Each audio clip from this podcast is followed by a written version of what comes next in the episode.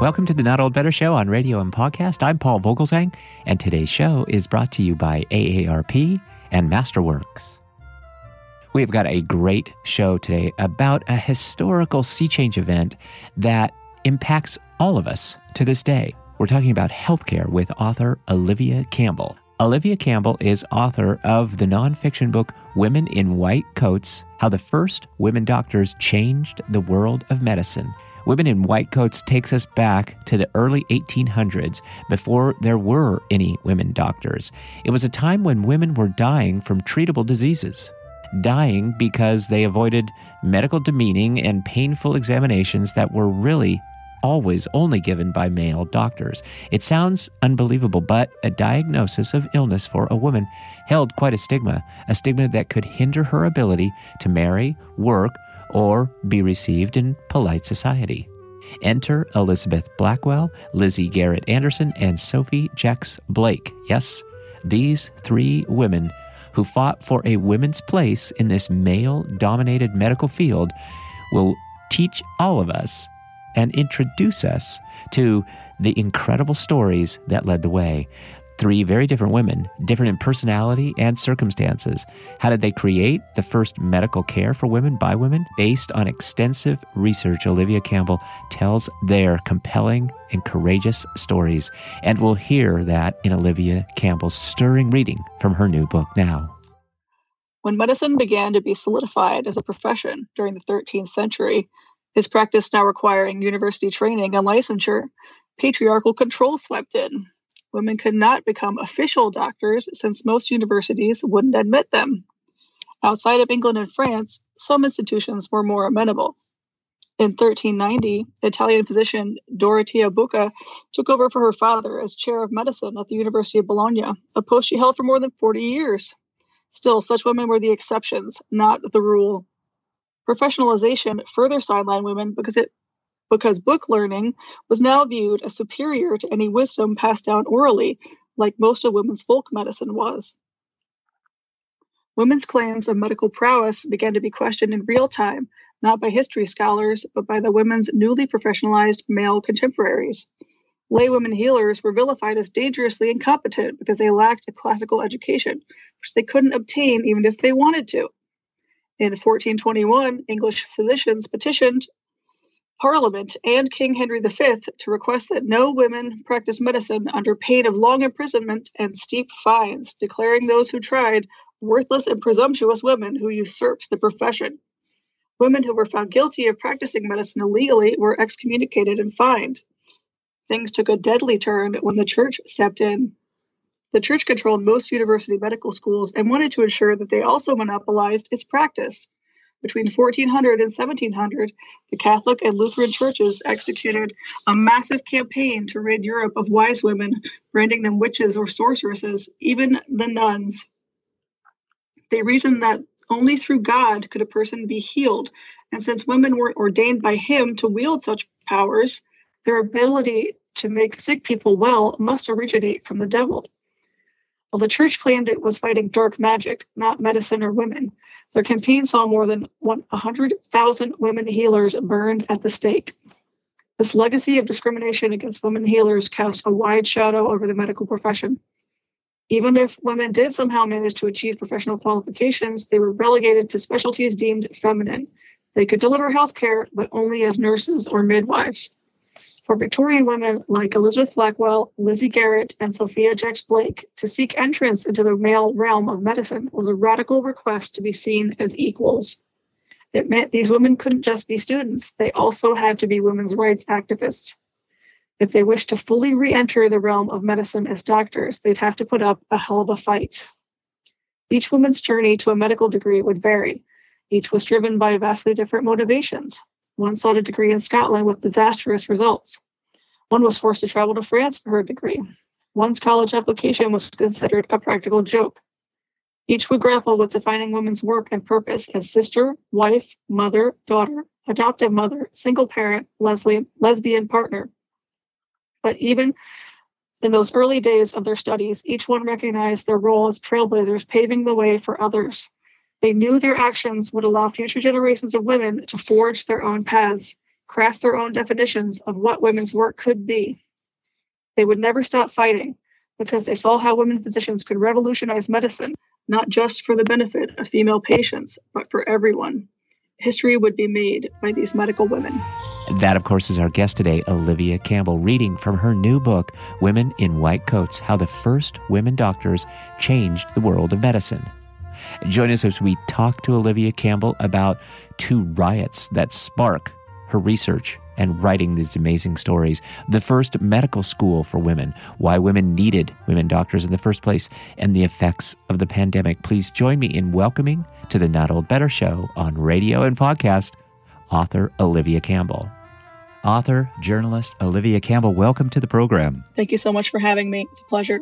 It is a pleasure to talk to you. Hope your family is all well through uh, these last couple of years, and everybody's, you know, just pushing ahead and, and keeping up. We're gonna we're gonna talk a little bit of, about healthcare today, but I hope the healthcare in your household is all good too. My son just had a, an emergency appendectomy, so we've been deep in the healthcare this past month. So I'm very thankful for all his amazing nurses and doctors that helped him, and he's on the road to recovery now. Uh, well, my best to you and to him. I uh, I agree with that sentiment, but uh, yeah, please be be well, especially these times. Well.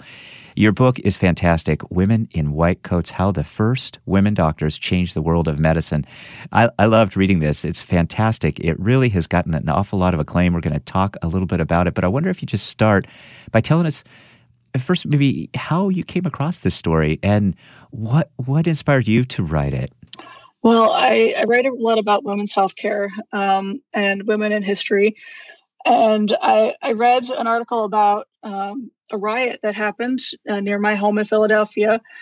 Um, it was when women decided that they were going to go see a medical lecture. They were finally admitted um, to this co ed lecture. Um, they had been begging for years and years the women's medical school that they set up because first of all you know they weren't allowed to go to the men's medical school so they had to establish a school of their own in philadelphia. It was the second in the us um, so the, the, women's medical school had finally given, been given permission to attend this lecture where um, cases would be brought in front of the students right? It was a big auditorium and um, the doctors would bring in surgical cases and other types of cases to show the students um, what a real patient looked like and, and so forth. So news had gotten out about the, the women's presence. Uh, the, the, women were planning to come to this lecture. And so the male students had passed around this little note that said, go and see the she doctors tomorrow. So they were planning something. They wanted lots of people there. So when the women arrive, um, there's about 300 men there that, you know, this is normally a small, much, much smaller uh, lecture. So they gathered hundreds of men. Um, the, the, women had to enter the, the, lecture hall from the back stairs. Of course, they weren't allowed to enter through the front. so they get in, and up in the, uh, the stands here are um, 300 men throwing stuff at them, um, spitting on them, throwing tinfoil wads, screaming at them, uh, yelling epithets, uh, profanities, just the, anything nasty you can think of. They were they were doing it. Um, so the women refused to be scared away. They had to sit uh, through this lecture while the men, you know, continued their uproar. They had several administrators and, and teachers come in throughout to ask them to stop. Uh, and you know, the lecture tried to go on. The women, you know, just had to sit and not let it make. The, you know, they they couldn't show that anything was going to fluster them. This wasn't going to cut it. They were going to do this. You know, whether the men liked it or not, they were going to be there so the, the, men actually chased them out at the end, um, you know, throwing stuff at them up the street. So it, it, must have been terrifying, but for, the women said it solidified in their mind the need for women doctors because they couldn't imagine these people, these sorts of people who would do this, um, treating their families, you know, treating their children, their wives and daughters, sisters, that sort of thing. So, and then I read about a riot. Almost exactly a year later, there was a riot in Edinburgh, Scotland. Exactly the same. Um, these women had been attending medical school classes, like trying, you know, to push their way through, and they had been given permission to enter these classes, and they had to go to a co-ed exam. And so, same deal. This was a, a big topic of conversation, like it was in the newspapers, like whether women should be going to medical school or not. And so um, there was a planned riot at this um, exam. The women come up to the building, and there's hundreds of men. They're mostly drunk. They're throwing uh, rotten produce at them. they're throwing mud on their dresses. Um, you know, they're swearing and screaming at them. And the same thing, the women had to not let it bother them. They had to keep going. And they went into the classroom. The men uh, let a sheep loose in the classroom in the exam. and the professor said, you know, let, let the sheep out. It has more sense than the men outside do.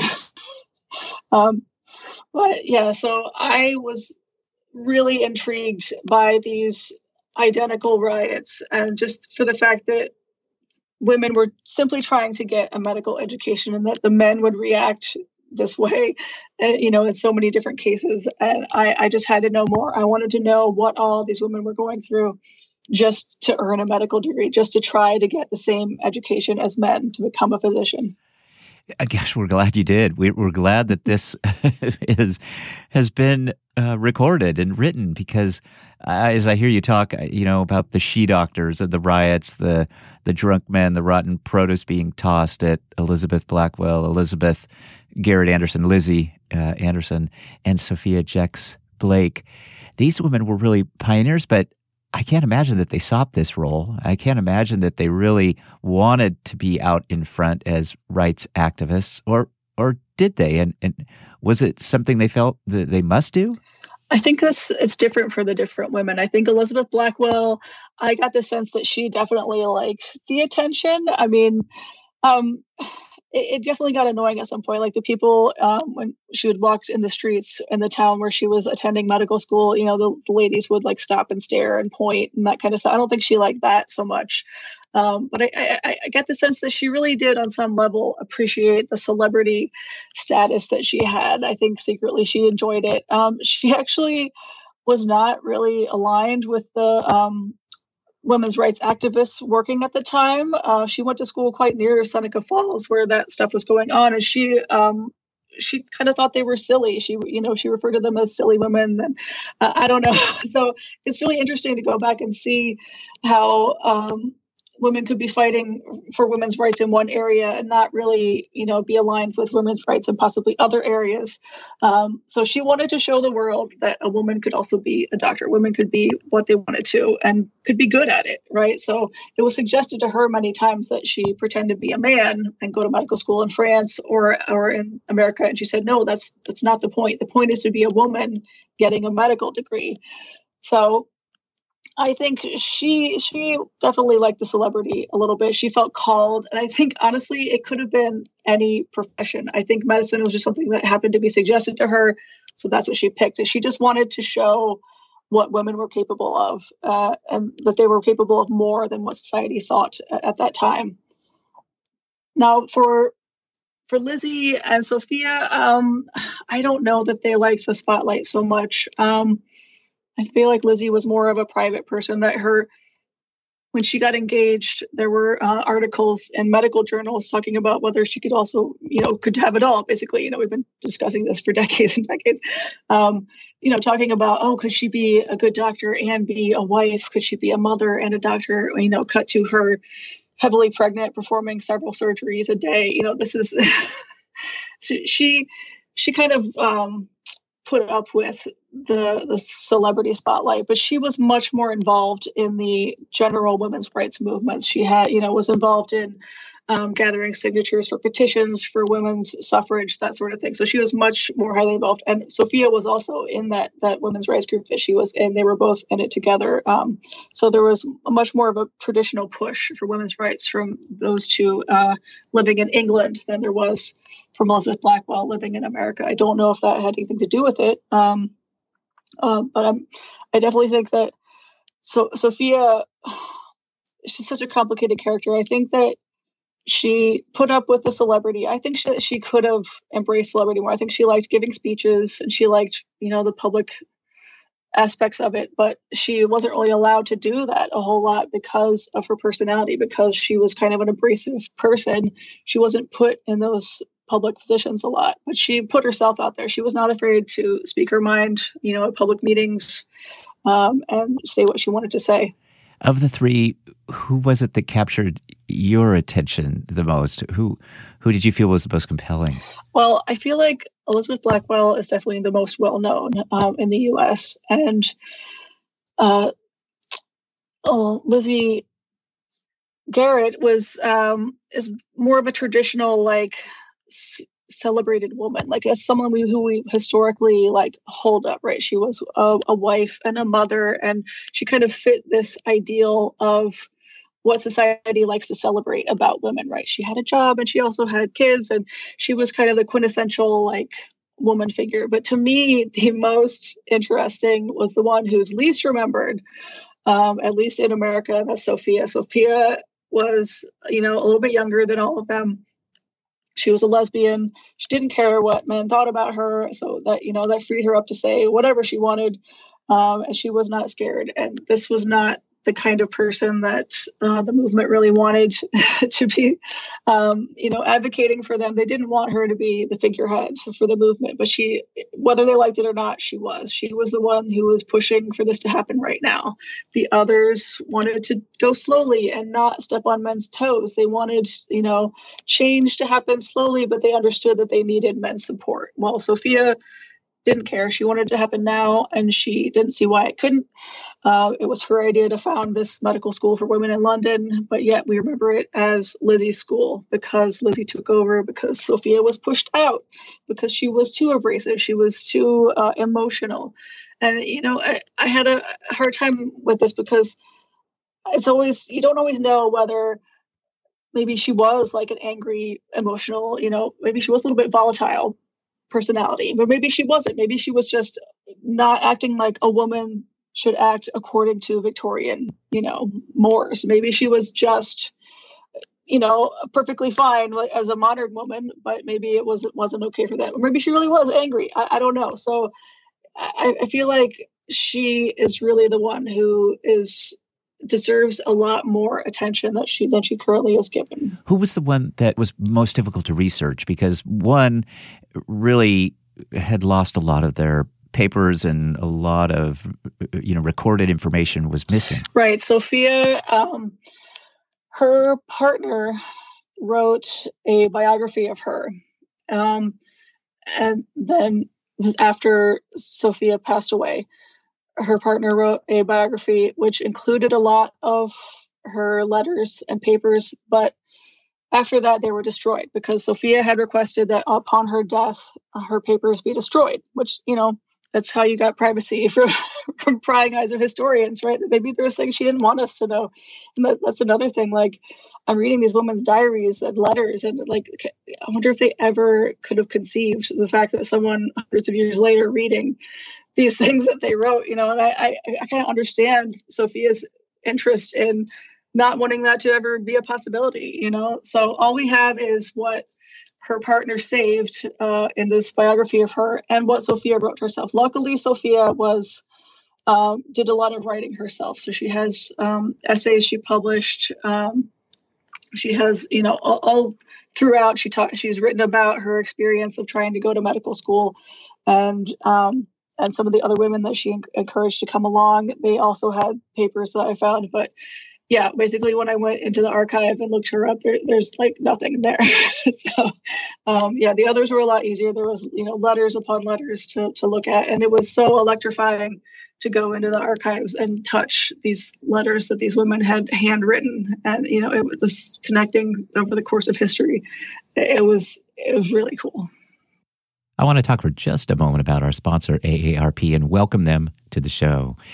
You know, I love hosting the Not Old Better show, and now for over six years, especially through the last two years, I feel very young at heart doing this alongside you all. And many of us in the Not Old Better show audience, those of us over age 50, are facing issues together like affordable health care, lower prescription costs, and protecting Social Security and Medicare.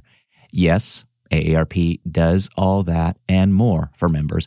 But importantly, as we age, AARP advocates for you and offers financial and job resources, fraud protection help, information on joining local volunteer groups. AARP is the largest advocacy group for people 50 plus. As an AARP member myself, I know how important their advocacy is. I'm in business for myself, as is my wife. Millions of us over the age 50 are in business for ourselves today. And AARP has a great member resource for building workplace and entrepreneurial skills on their AARP.org website. If you're looking for a job, the job board at AARP.org is deep, well connected, and an amazing benefit. Did you think that AARP was just for old people? No way. Have you rethought your definition of being old? Absolutely. All these membership benefits come at very little cost. Again, yes, as an AARP member, you get access to wonderful discount programs. Personally, Gretchen and I use AARP's Vision Plan for exams, contacts, all the benefits you want, but the financial and job resources, the advocacy, and self paced classes, certificate programs, and other marketable skills from MindEdge Learning are the benefits you need because AARP knows you have a lot of good years ahead. Try the benefits for yourself. Go to aarp.org slash NOB to join for just $12 for your first year with automatic renewal. You'll get a second membership for free plus AARP the magazine and a free gift. That's aarp.org slash NOB. All of this is going to be in the show notes. Hey, it's Paul. I want to talk to you about something I know you're thinking about already, even though you might not want to say it out loud, and often it can make for some awkward conversations. You don't always bring it up with your kids or your friends, but it is always on your mind. I'm talking about money. I'm not sure what you were thinking about there, but I'm here to tell you about this exciting way to make more money, work harder, and smarter for you thanks to our friends at Masterworks. I've talked about Masterworks before, and they are the investment platform valued at over a billion dollars. They let anyone invest in blue chip art. Over 350,000 members have already signed up, and now so can you. Masterworks gives you unprecedented access to the same art that the ultra wealthy have been buying for generations. In fact, they've securitized over $400 million worth of art. And I want you all to see this revolutionary platform for yourselves. It's a game changer for sure. You can skip the waitlist and get priority access at masterworks.io using the promo code NOB. That's masterworks.io. Use the promo code NOB please see important disclosures at masterworks.io slash CD. All of this will be in our show notes today. Thanks, everybody.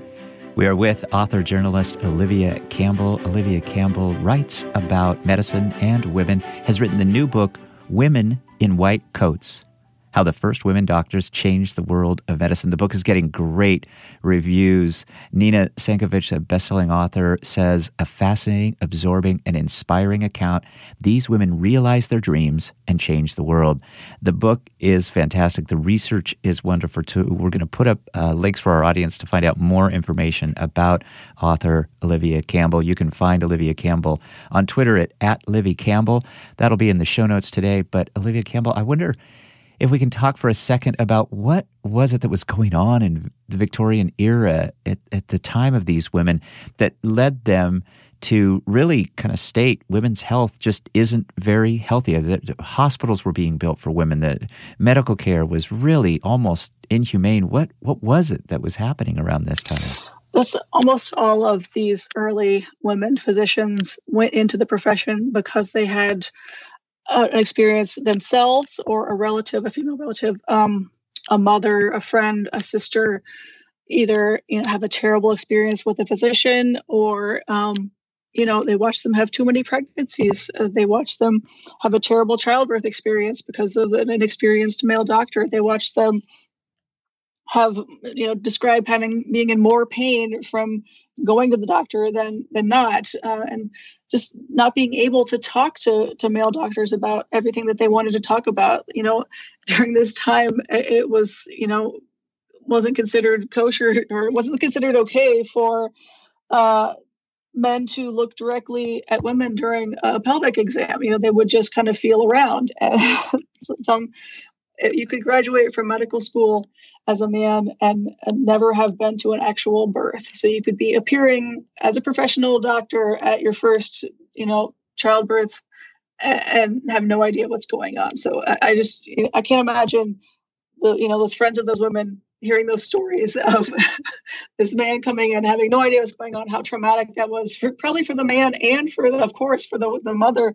Um, just terrible stories about um, you know losing children young and wishing there was better care for women and children.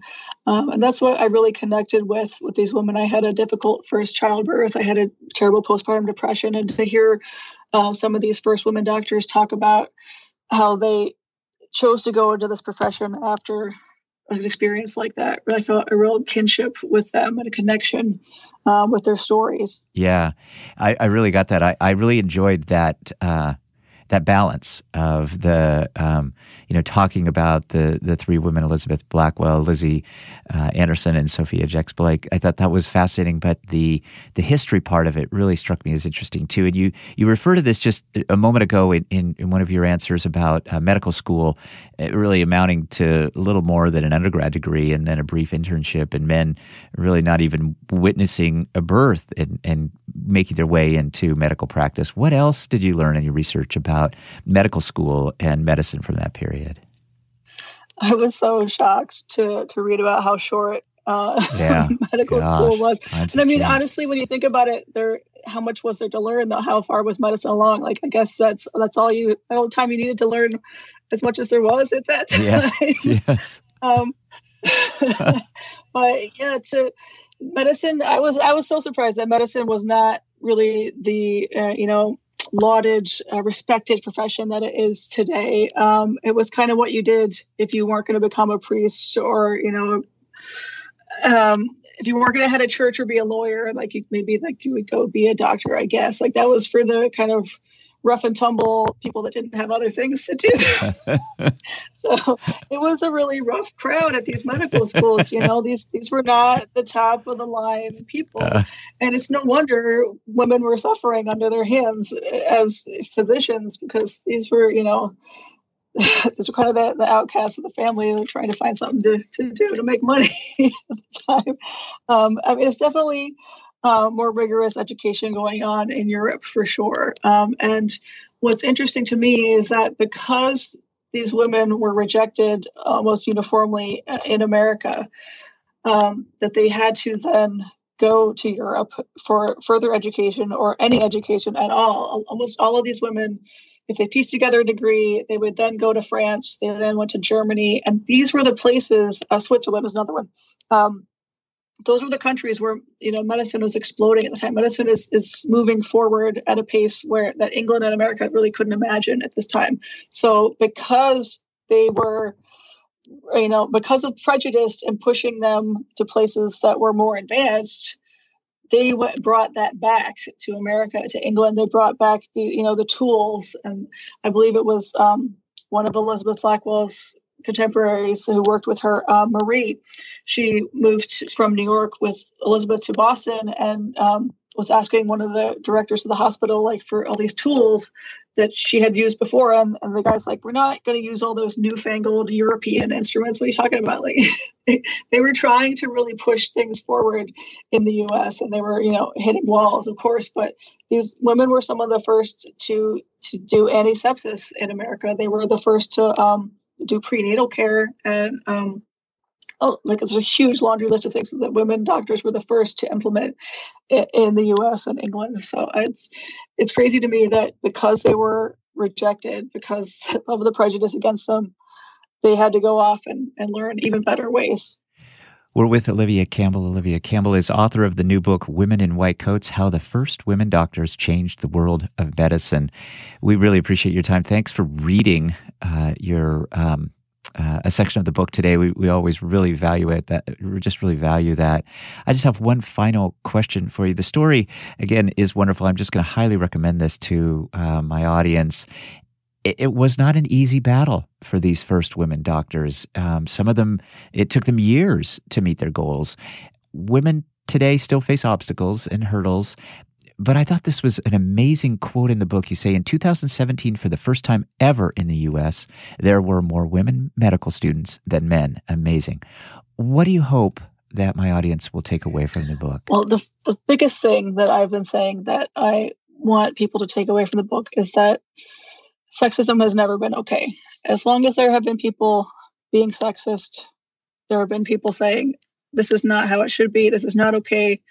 Why is it like this? Um, so to kind of, it's insulting to to the, our ancestors to say that it was ever okay. You know that they they weren't coming out and saying absolutely not. This is not how things should be.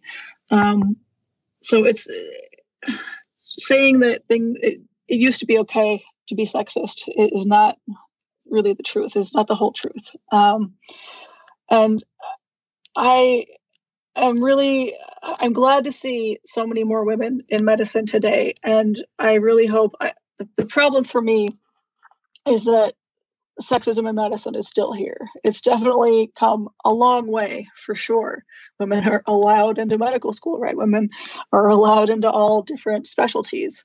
Um, but at the same time, women are still less represented in certain specialties. There's still boys' clubs in surgery. There's still um, a big gap between um, pay for men and women, and there's gaps in who are the bosses, right? At the professional level, we have a lot more men um, in, in universities as well. We have a lot more men at the top and a lot less women. So as they go along in their careers, they're losing that support uh, so we have a lot of them in medical school right now, but how many are going to still be there, you know, in 10 years working their way to the top? So I, I really hope that this book helps us to see how far we've come and, and to, to know that there's still much more work to be done as far as sexism in medicine.